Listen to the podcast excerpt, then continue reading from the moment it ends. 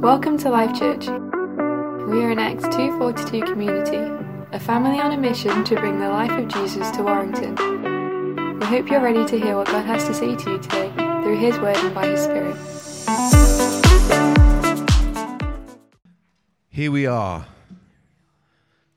week three, but the second letter of John. So if you have your Bible with you, it should go without saying really to turn to it, but I will say it anyway. We're going to get quickly into the text itself and in quite traditional fashion draw out some points from the text and apply them to daily life. Um, just a quick note, though, before we get into that about John himself, because I realized as I reflected over the last two weeks, I've not said too much about John himself not as a person anyway.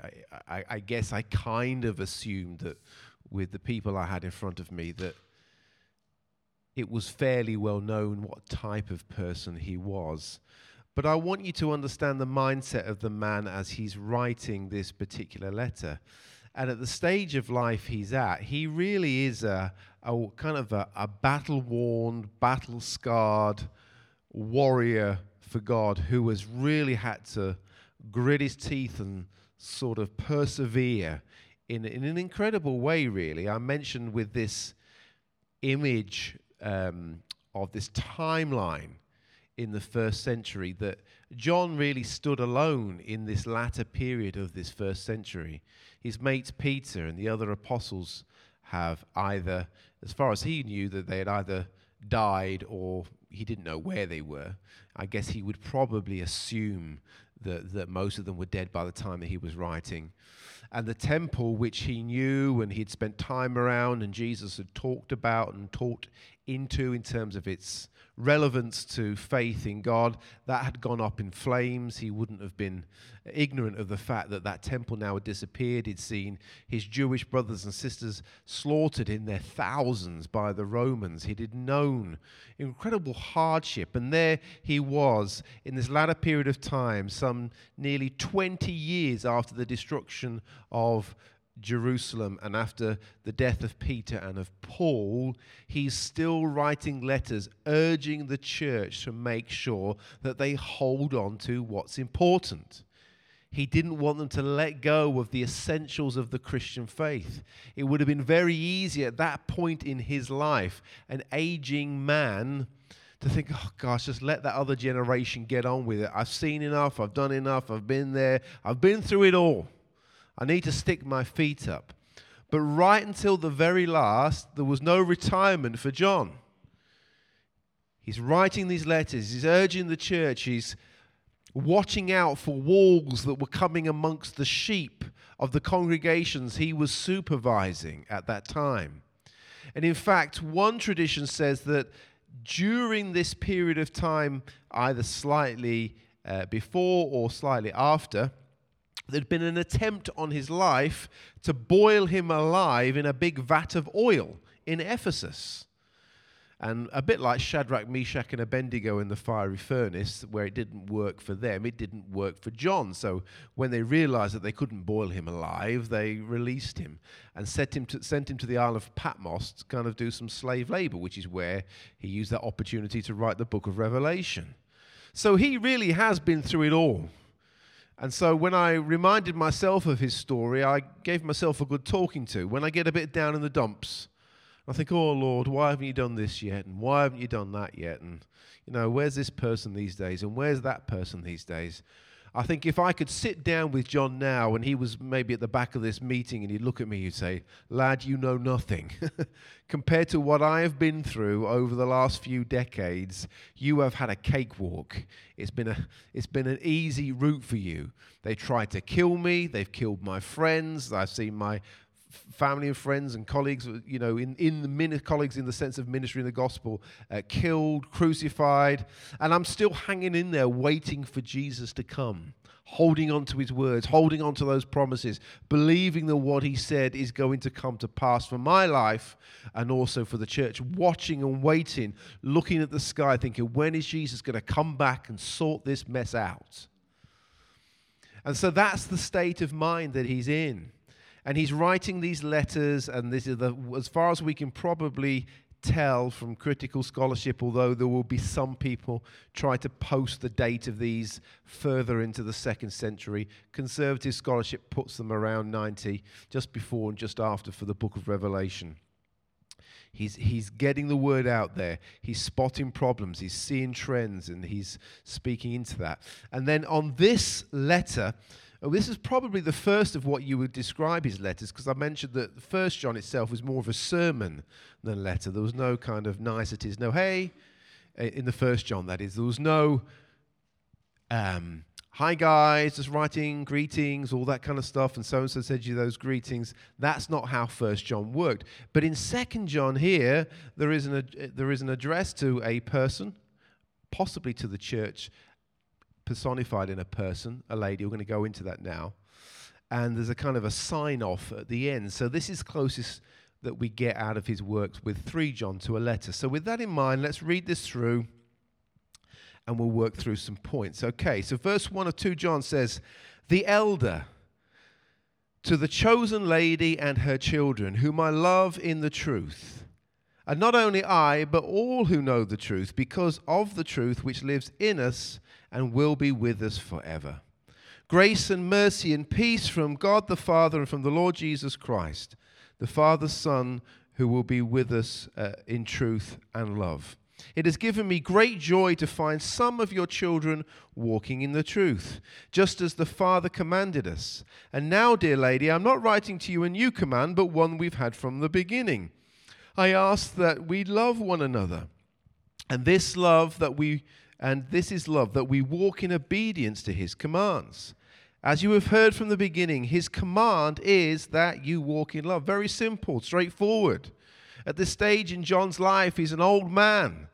You would think he's got all this complicated theology by this point. He's, he's learned a bit along his journey and walk with Jesus, both in the flesh and by the Spirit. And yet he, he, he doesn't reduce the essentials of the Christian faith down to love. The essentials of the Christian faith is love. He's not saying I'm packaging it down into his essentials, it was essential. And that's what the key message that he wanted to get across is. But he says, verse 7 many deceivers who do not acknowledge Jesus as coming in the flesh have gone out into the world. Any such person is the deceiver and the antichrist. So watch out that you don't lose what you've worked for, but that you may be rewarded fully. Anyone who runs ahead and does not continue in the teaching of Christ does not have God. And I mentioned last week that there had been a sifting going on in the church, and God does a sifting work in churches today. He does a sifting work in our lives. And we shouldn't just initially try to um, get away from anything that could be seen as a sifting type of situation because it exposes the quality of our heart. Test the quality of a church for John's situation, he recognized that actually the testing that they were going through and some people getting up and leaving, and there was a church split associated with that, it was a way that God could get those who were wolves away from the sheep. And in church, sometimes when our our pursuit of inclusivity and of unity, we're trying to keep people together all the time. And that's good because that's the shepherd's heart. We want to keep everybody together. But John's understanding was not everybody who looks like a sheep was a sheep. And just because they said the right things and they did the right things for a while, that didn't mean that they were necessarily authentic sheep. And there was a shaking that had gone on. And God had used that as an opportunity to get those out from them who would have been a problem for the health and the quality of the walk with the Lord of those who were left. And so siftings happen in churches, and also sifting goes on in our own life. I mentioned Peter last week. Jesus said to Peter that the enemy, Satan, he wants to sift you as wheat. But that was so God could get something out of Peter's life that shouldn't have been there. Peter was bold and brave while Jesus was around. When Jesus was been taken away to be to be tried and Peter was by himself, Peter got to see who he really was. And that was a sifting experience. And so in our lives and our experiences, there's a pastoral point in that. that God allows sifting experiences to test the quality of our lives and to test what's going on in churches.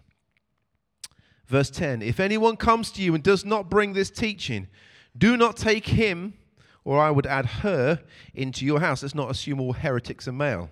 Men have their own many problems, but we're, we're not all the only heretics. Anyone who welcomes him or her shares in their wicked work. I have much to write to you, but I do not want to use paper and ink. Instead, I hope to visit you and talk with you face to face so that our joy may be complete. The children of your chosen sister send their greetings. Okay, so let's go into the text. So, first of all, John describes himself there as the elder. And he addresses this letter, the short letter, 13 verses, to the lady chosen by God and to her children who he loved. So he was, he was fond of this person or of this church, because there are two ways that this could be understood. When the scripture refers to Israel, often Israel is referred to in the feminine, like it's that God's, when we talk about the church being the bride of Christ. So sometimes these um, these, these writing styles can be describing a community when they seem to be referencing a person. But it's also perfectly legitimate in terms of when you translate this text to assume that the person who is in charge of this congregation of people there is actually a, a woman. So that word lady there is another way that you might in I, I, had a friend of mine called Gwen who's gone to be with Jesus now, and she was a missionary in Africa for many years. And when she'd get a phone call from people in Africa, uh, they would call her Mama, like, hey, Mama, Mama Gwen, Mother Gwen. It was an affectionate term, just recognizing her status as a kind of a, an elder in terms of her, her character and her longevity with that group of people. So it was a, it was a, a, a term of, infec- of affection, and it was also a term of respect. And the word for lady there is a kind of way that you would say, kind of mama, in the language of the day. The equivalent male term would be where you call someone master or lord. And often in the New Testament, Paul would use the term, you know, this is your, you know, your master or a lord or someone like that. And that was another affectionate term. It wasn't supposed to be a hierarchical thing, it was a, a term of respect. So there's quite a good uh, uh, reason to believe that this was actually, rather than just speaking of a church, this was actually a woman who was in charge of this congregation. But on to the first kind of apply, applicable point. Let's read this out again here, verses 4 to 5 and 8. John says, It has given me great joy to find some of your children walking in the truth, just as the Father commanded us. And now, dear lady, I'm not writing to you a new command, but one we've had from the beginning. I ask that we love one another. Then jumping down to verse 8 Watch out that you do not lose what we have worked for, but that you may be rewarded fully. And when I reflected on those verses there, the word that came to me was legacy. Legacy. What do you want your legacy to be? Now, for John, here, the focus of his legacy was people continuing to walk with Jesus when he had gone. The thing that he valued the most were the quality of people's relationships with Jesus, quality being as they lovingly love one another and love Jesus. So his legacy was people. He wasn't looking to a time with great numbers, particularly for the church. He wasn't looking forward necessarily to a time when they could, they could be accepted in Roman society and move about unhindered. I mean, I'm sure if you could speak to John, he would have, wouldn't have minded that kind of thing.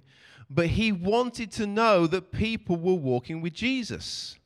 And in my own life, if I have anything that I want for my family, I want to know that when I go to heaven, my kids are going to continue to walk with Jesus.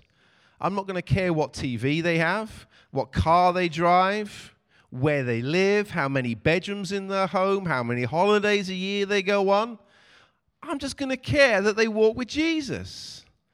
And so, if that was most important to John. And as a father, I understand that my kids, my actual physical kids, walking with Jesus is the most important thing to me. It comes down to our priority of effort and energy. Are we putting our greatest energy and effort into that thing which should be our priority and our legacy? Are we praying into those things? Are we leaning into them? Are we uh, talking to God saying, Lord, above everything else, I just I come before you asking your grace and mercy that my family will continue to follow you all the days of their life, that when I'm long gone, no matter their economic status or their social status, that they will follow you. We need that legacy.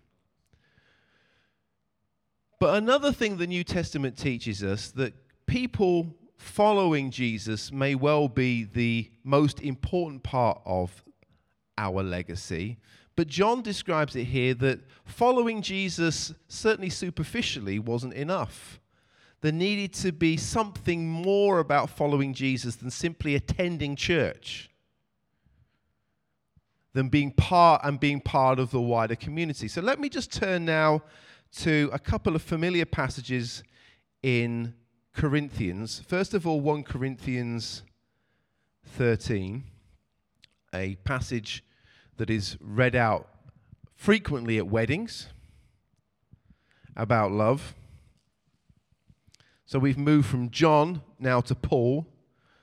Paul emphasizing the role and the significance of love being the quality foundation of what we do for God. He says, And now I'll show you the most excellent way. If I could speak in the tongues of men or angels, but I don't have love, I'm only a resounding gong or a clanging cymbal. If I could have the gift of prophecy and can discern all mysteries and knowledge, and if I have faith that can move mountains, but have not love, I'm nothing. If I give all that I possess to the poor and surrender my body to the flames, but have not love, I gain nothing. Love is patient, love is kind. It does not envy, it does not boast, it is not proud, it is not rude, it is not self seeking. It's not easily angered. It keeps no record of wrongs. Love does not delight in evil, but rejoices with the truth. It always protects, it always trusts, it always hopes, and it always perseveres. Love never fails. So for John, the legacy of people following the Lord wasn't simply that they turned up to the meetings, but he would have had a heart to know that the people that he uh, would have had to outlast him would have loved in that kind of way. And one of the questions I have begun to ask myself in the last, let me say, year, maybe a little bit more, but I'll, I'll just say a year, is when I'm in a situation, talking to someone, whatever it is, whether I'm talking to someone in a supermarket, I'm talking to somebody at the car garage when I'm getting my car fixed, where I'm talking to somebody in church, I ask myself the, qu- the question what does love look like here? What does love look like here? When I'm talking to this person, or I'm about to say something or do something, I have to ask myself the question not what should I do, what does love look like here? Because what I do and what I say should be in love. And many of the times we go through life on autopilot. We just do stuff. But I want to make sure that the quality of what I do is there because it's a loving thing to do, not simply a, a generally courteous thing to do. Sometimes I judge my day on have I managed to not flip my lid and blow my top when the kids have been rude to me? I mean, that's a really low bar of expectation I have for myself. My kids need to not know that dad can keep his cool. They do need to know that, but above, they want to be able to see the love of Christ in me and experience in their own life when I'm having a conversation with my wife, when I'm having a conversation with people in the church. I'm asking myself, what does love look like here? Because for both John and for Paul, it was so important that people not only follow Jesus, but what they did was saturated in the love of God. So much so it came out in everything they did, whatever meeting they were in, whatever they would do, that it was in love. Because without that love, the actions that they took as believers in Jesus, using Paul's language here, was just a clashing cymbal or a clanging gong. It was a noise. It didn't have divine substance to it.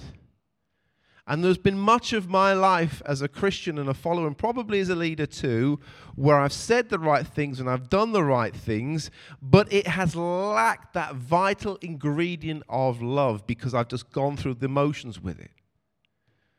And there's a challenge to me, and I believe a challenge to the church. Can we go beyond just simply conforming our lifestyles to a Christian pattern? Can we look inside the very bottom of our hearts and say, Is the love of God so deeply in here that it's coming out in everything that I do, in every conversation that I have? Do people experience love, the love of God, when they experience me?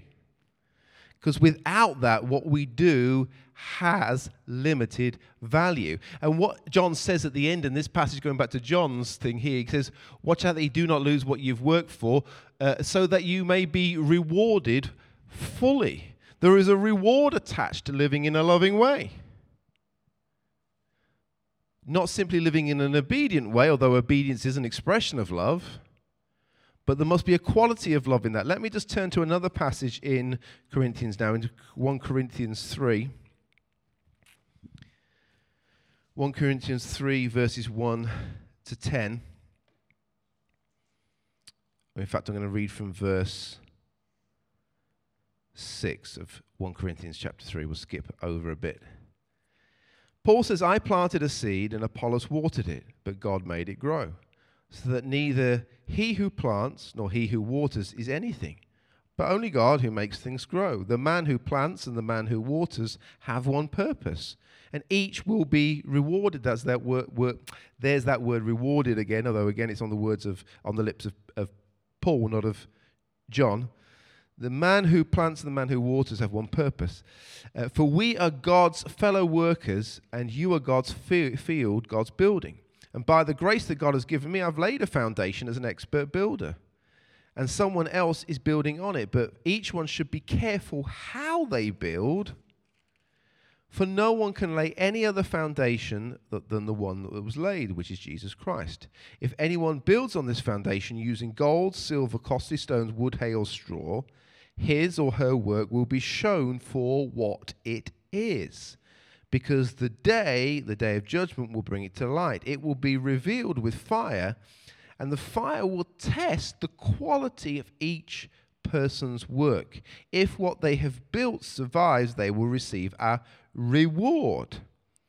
If it is burned up, they will suffer loss, though themselves will be saved, but only as one escaping through the flames. So, what's Paul saying here? He's using the metaphor of building. And he's also using the metaphor of a farmer sowing. Someone's sowing, things are growing, God is facilitating this whole process. He was just a cog in the process. He doesn't want to take glory for himself. But he also recognizes that what he does will eventually be judged and tested for its quality. And the reward associated with that will be dependent on the type of quality materials that he's used, this metaphor of building. What's interesting when he, he gives three, two groups of three substances gold, silver, and costly stones, three of one type, wood, hay, or straw, three of another type. The gold, silver, and costly stones are non combustible, the wood, hay, and straw are combustible combustible. You put fire on wood, hay, and straw, poof, they go up. You put fire on gold, silver, and costly stones, they're refined and come through pure at the other side. Why does he say that God will have to test the quality of pe- people's work? I think it's because of this. Paul recognized that some people looking at the work of some of the leaders would have assumed it was gold and silver and costly stones, when actual reality it was just wood, hay, and straw. And they would have looked at other people in the church and thought they just got wood, hay, and straw. And then when the day of judgment comes, they will find out it was gold, silver, and costly stones. By simply observing things, you would not know necessarily which type of material it was. So, what is the secret ingredient to make sure that you are building with gold, silver, and costly stones rather than one of those three combustible materials? Well, if we read down now into chapter 4, verse 5 of that 1 Corinthians, same passage, read down your page. Paul says, Therefore, judge nothing before the appointed time. You've got to wait until the Lord comes. He will bring to light what is hidden in the darkness, and he will expose the motives of men's hearts. And at that time, each will receive their reward from God. So he's saying that what is done is only as quality only the quality of the motive that brought it about. If the motive wasn't right, then the things that you did are not right too. If your motive is right, then the things of what you do are also right. So he's saying it's possible to see, be seen to do the right thing, but your heart's in the wrong place, and therefore the right thing is therefore wrong. And that tells me that in order for me to get to that point, I can't simply look at what I do to know whether what I'm doing stands up to the test of God. I have to be prepared to look deeper. And the only way I can do that is to allow the work of the Holy Spirit to expose my heart for what it is. Which is going back to last week and talking about the sifting process. When God sifts us or allows us to go through a testing and trial type experience, then the motive of our heart gets exposed. Say, for example, you're in church leadership and suddenly the salary disappears. Well, why did you do it? Did you do it because you love Jesus or because you got a salary for it? Some people they want to get involved in church when they they get a a title that goes along with it. Can I be your director of evangelism? Well, why do you want to be the just evangelize people? What do you need a title for? When people begin to talk to you in that way, it be kind of a, a triggering thing. You're thinking, well, wh- why? What's there not revealed in your own heart to yourself that makes you want to get a publicly recognized title to do what you should be doing anyway because you love Jesus? And so Paul recognizes it's possible to be deluded about the quality of your own work. You can be busy and active and almost tenacious for the work of the local church, and your heart be serving your own agenda rather than Jesus. And when there isn't a love for God and for one another at the core of your motivation, then what you do for God rewards you nothing. Now, that doesn't mean it's ineffective. If I do something for Alan, for example, that is incredibly sacrificial for me but serves my own agenda, Alan benefits, but I'm not rewarded. If I do something, um, I really put myself out there and do something to serve somebody else in my church, and I do it for me, not for them, for how I look and might appear in their eyes for doing it, they will benefit from that, but I won't be rewarded. And what John is saying is echoing what Paul had said to the Corinthians earlier, which would have been well known to the apostles, that there were lots of people out there calling themselves Christians, looking like they were sheep, going about what they said was the business of the gospel, getting on with church stuff, but at the very core of their heart, there was an agenda for self and not for Jesus. Therefore, everything they did was wood, hay, and straw, not gold, silver, and costly stones. So there must be something in us that takes the challenge seriously to figure out what it is that's driving your life and my life. Is it the love of God that is compelling me to do what I do? Now, I'm sure all of us go through seasons in our lives when we feel like it's a little bit kind of robotic. We're just getting through. I'm in church today because I've dragged myself here, not because I woke up this morning just bursting with love for Jesus. I don't think that's the kind of thing that Paul and Peter were challenging. They were challenging a hidden part of people's heart and motives, which was ultimately serving their own comfort and agenda and profile rather than serving the purposes of Jesus. And so those filtering things are a way that God can expose that. And it's the work of the Holy Spirit. So when John says that, we need to make sure that we may protect and do not lose what we've worked for so we are rewarded full, fully. Okay, the next verse. This is an interesting one here. I've used this in a study before. I can't remember what the topic was, but I have used it. I remember that. Anyone who runs ahead and does not continue in the teaching of Christ does not have God. But whoever continues in the teaching has both the Father and the Son. I mentioned uh, last week there were three tests that Paul had for authentic faith. There was a moral test, whether people were living in a moral way. That was a, uh, an indicator of whether this person was or was not a genuine follower of Jesus. If there was a persistent and intentional um, intent to sin over a period of time, that was a red flag. I use the analogy of the herbivore dinosaur being born in a family of carnivores. There's something of a nature difference in Christians that should be expected. So there was a moral test. There was also a teaching test. What were they teaching? What were they saying? What were they talking about? And there was also a fellowship test. Were they staying with the church or were they going off and doing their own thing? So there was a moral test, there was a teaching test, and there was a fellowship test. But while many of us may not get into the kind of heretical extremes that John's opponents here had got to. i have never gone into Gnosticism. I think it would be a rabbit hole that would only confuse more than edify. But they had gone down a quite extreme teaching which had sent them way off track, some of these opponents of John. But there is a lesson here for a lot of us, even when we're watching certain teachers and preachers on the internet. Does the Bible back up what they're saying? And was, does what they're saying seem nice to my ears? I have read so many books where I've gone got halfway through and thought, what on earth have I spent my money on this for? This is just this guy's ideas, and he's tried to find a few scriptures to back up his position. He started with his position, then he went to the scripture to find something that supported it. He didn't start with the scripture and then bring his own ideas out of that.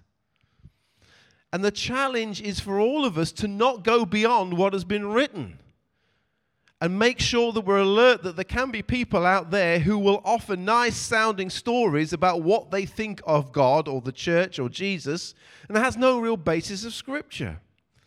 Let me turn to something else in the New Testament in Acts chapter 15. The apostles had to do this themselves. Acts chapter 15, verse 6.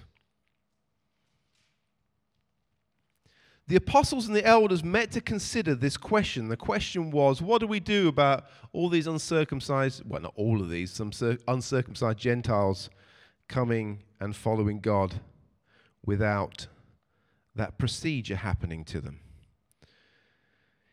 So it says, after much discussion, Peter got up and addressed them. Brothers, you know that for some time God had made a choice among you that the Gentiles might hear from my lips the message of the gospel and believe. God, who knows the heart, showed that He accepted them by giving them the Holy Spirit. There was a, a test of experience. Could they witness the work of the Holy Spirit? He made no distinction between us and them, for He purified their hearts by faith. Now then, why do you try to test God by putting on the necks of the disciples a yoke that neither your or our fathers were able to bear? Now, jumping down to verse 15, he says, The words of the prophets are in agreement with this, as it is written. As it is written.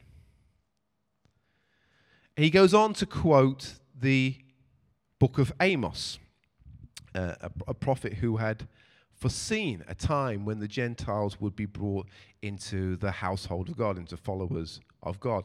Now, interestingly, Amos doesn't say that there would be a, a getting rid of circumcision, but they did make sure that what they had read and known that God had revealed already was in agreement with what they were seeing and witnessing with their eyes.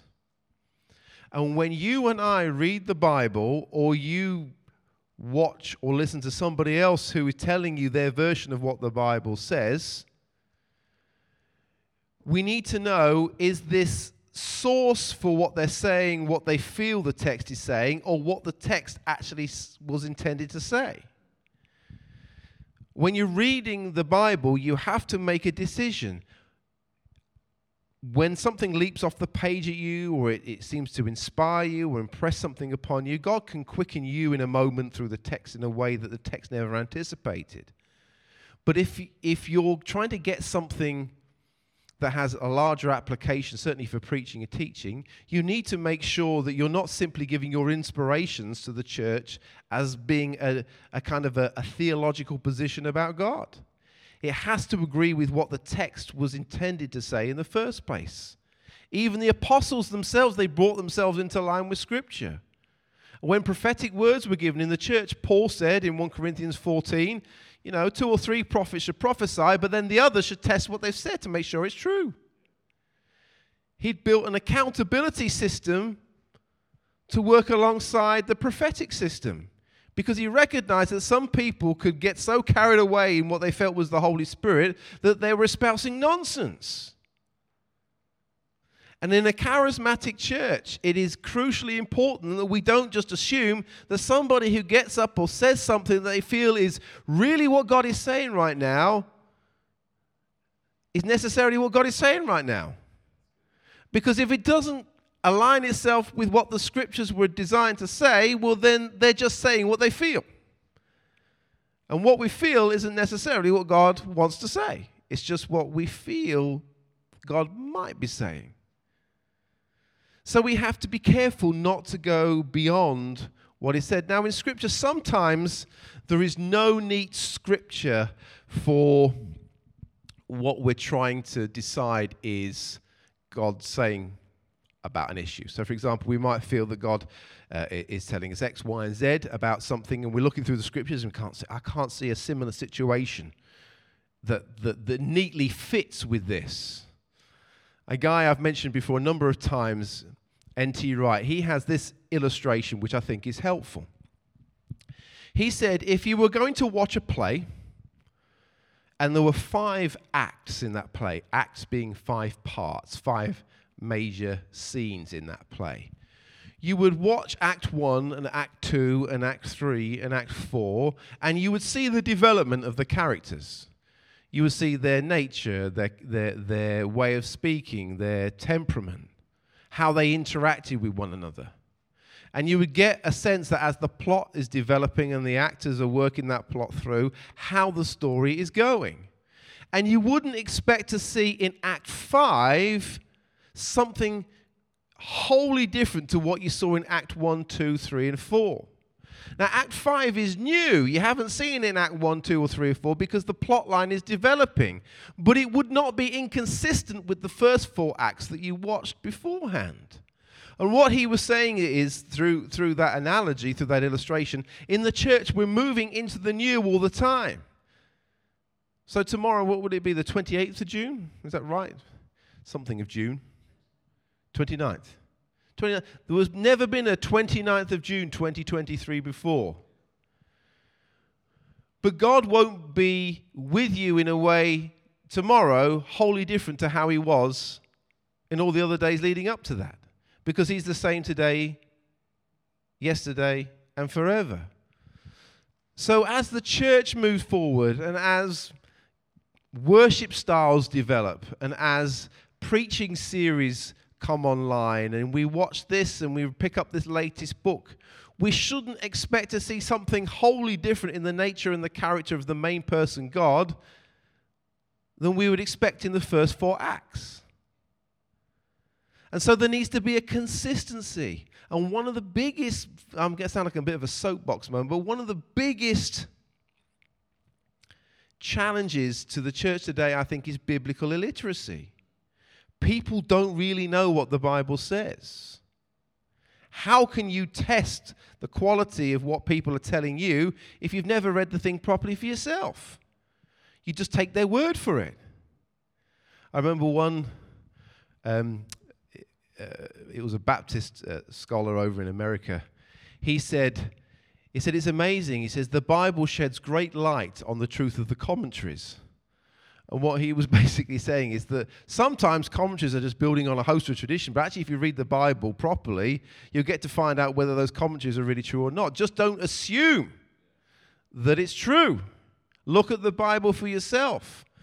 And within many churches, we just become an echo chamber for our own thoughts.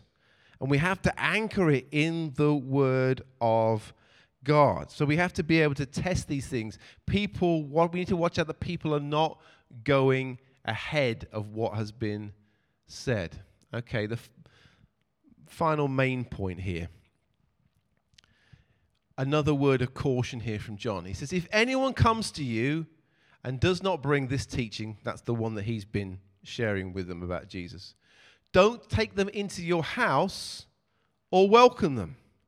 Anyone who welcomes them shares in their wicked work.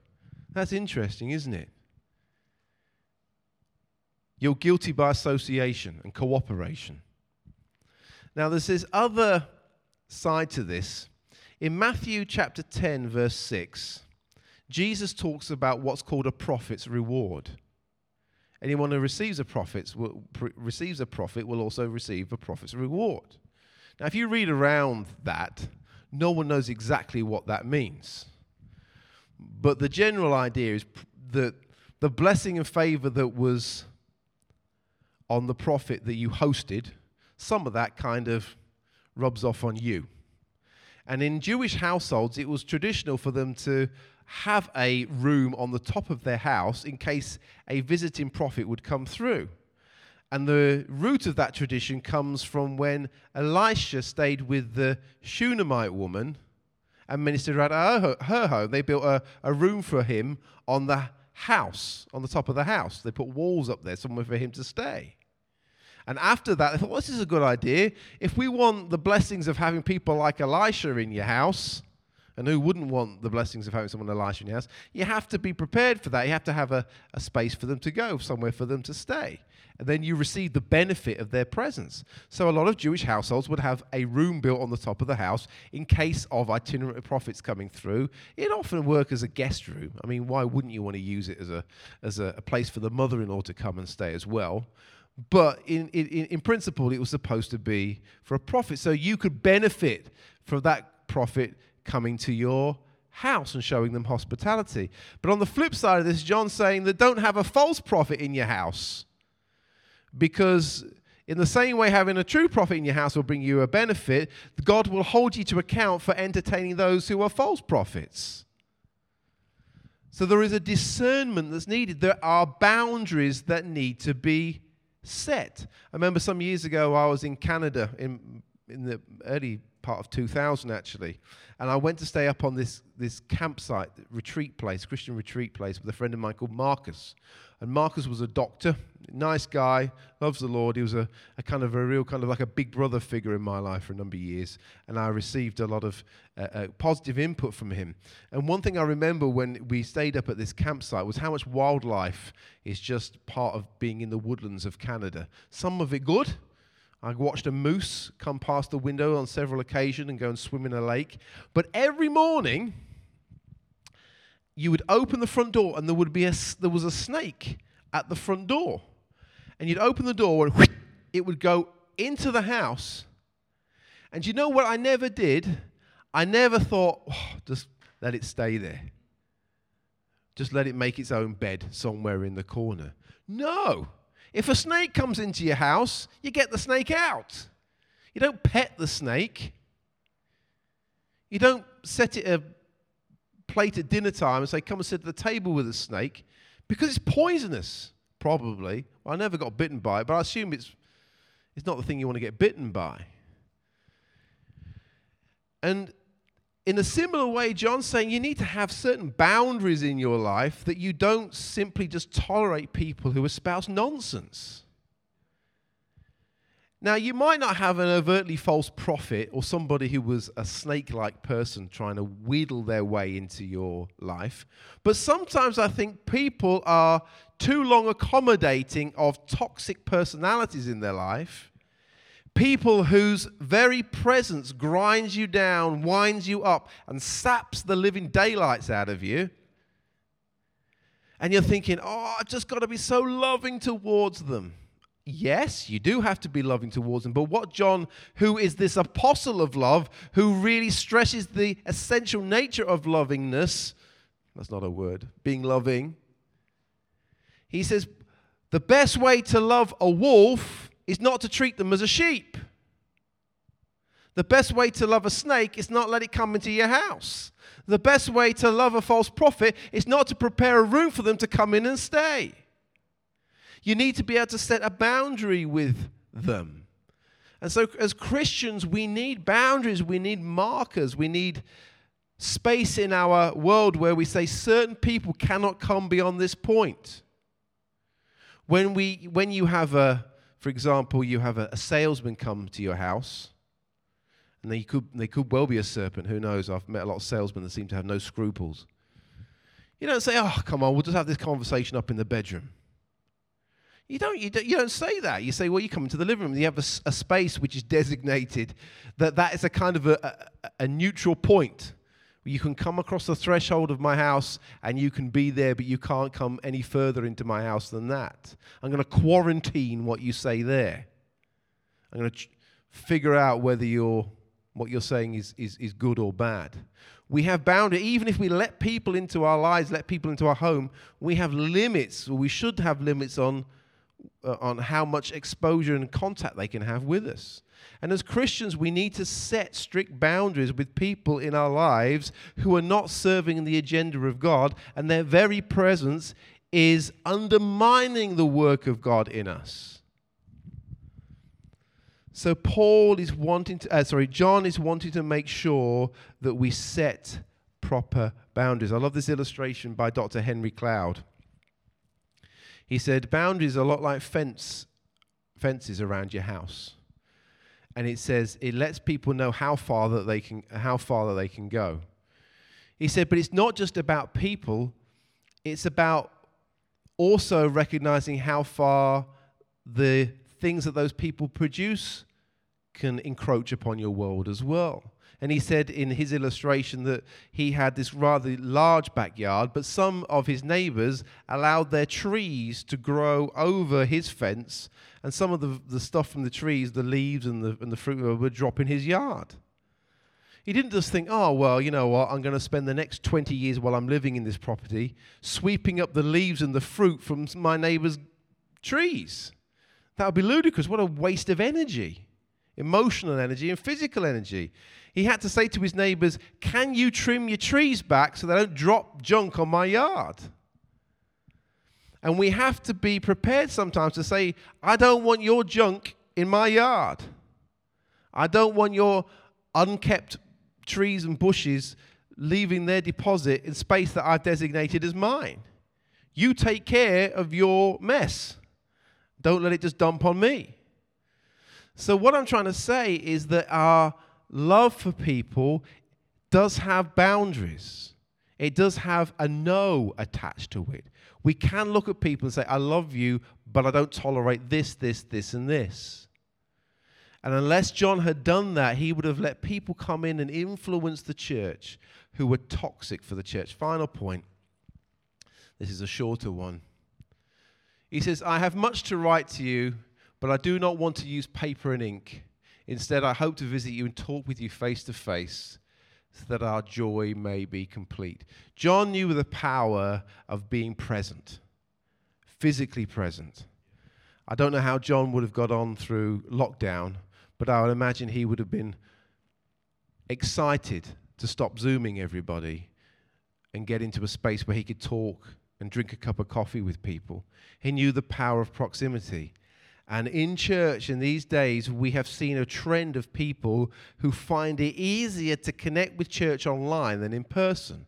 Now, I get that sometimes because of ill health or through a season of, you know, problems or inconveniences on, on their own life, it is it feels easier for a season to connect with the church remotely. But all of us should have something within us to be like John, to think, well, having contact with you is good, but I'd rather have contact with you, being present with you, than remote with you. His letters were really important. His letters were communicating truth to people and helping them to educate themselves about who Jesus was and how to walk away in a way that was rewarding and had a legacy and was honoring to God and you know made sure that they spotted the wolves from the sheep. It was important stuff. But John was saying it doesn't replace the benefit that we get from actually just being side by side or face to face and being in one another's presence. And in church today, we should we should always, I mean, shoulds and oughts, and it sounds like very uh, a, a kind of dictatorial language. I have to be careful how I present this. But all of us should, I hope, recognize the need for close fellowship and proximity. The Sunday gatherings are not a nice optional extra, they're part and parcel of living a vibrant Christian life. John was sending letters and receiving letters and finding stuff out and instructing this and going there, but he knew the power of personal presence, and we should too. Because we're built up when we're in one another's company in a way that cannot simply be achieved remotely. There is a power and a significance to being together which we should recognize as a sacred thing. When we go back to the Garden of Eden in our mind, and we think about Adam and Eve going about their business, even before the fall, before the went on. God, who knew all, who saw all, still chose to come and walk with Adam and Eve in the cool of the day. He chose to have proximity with them, presence with them, time with them. He didn't say, I'll just run this from in heaven, you get on with the earth bit, and we'll talk across the ether. God chose to bring his presence into the garden. He didn't need that for his own sake to find out what was going on, to get the latest gossip from Adam or Eve. He did it because proximity is part of God's design.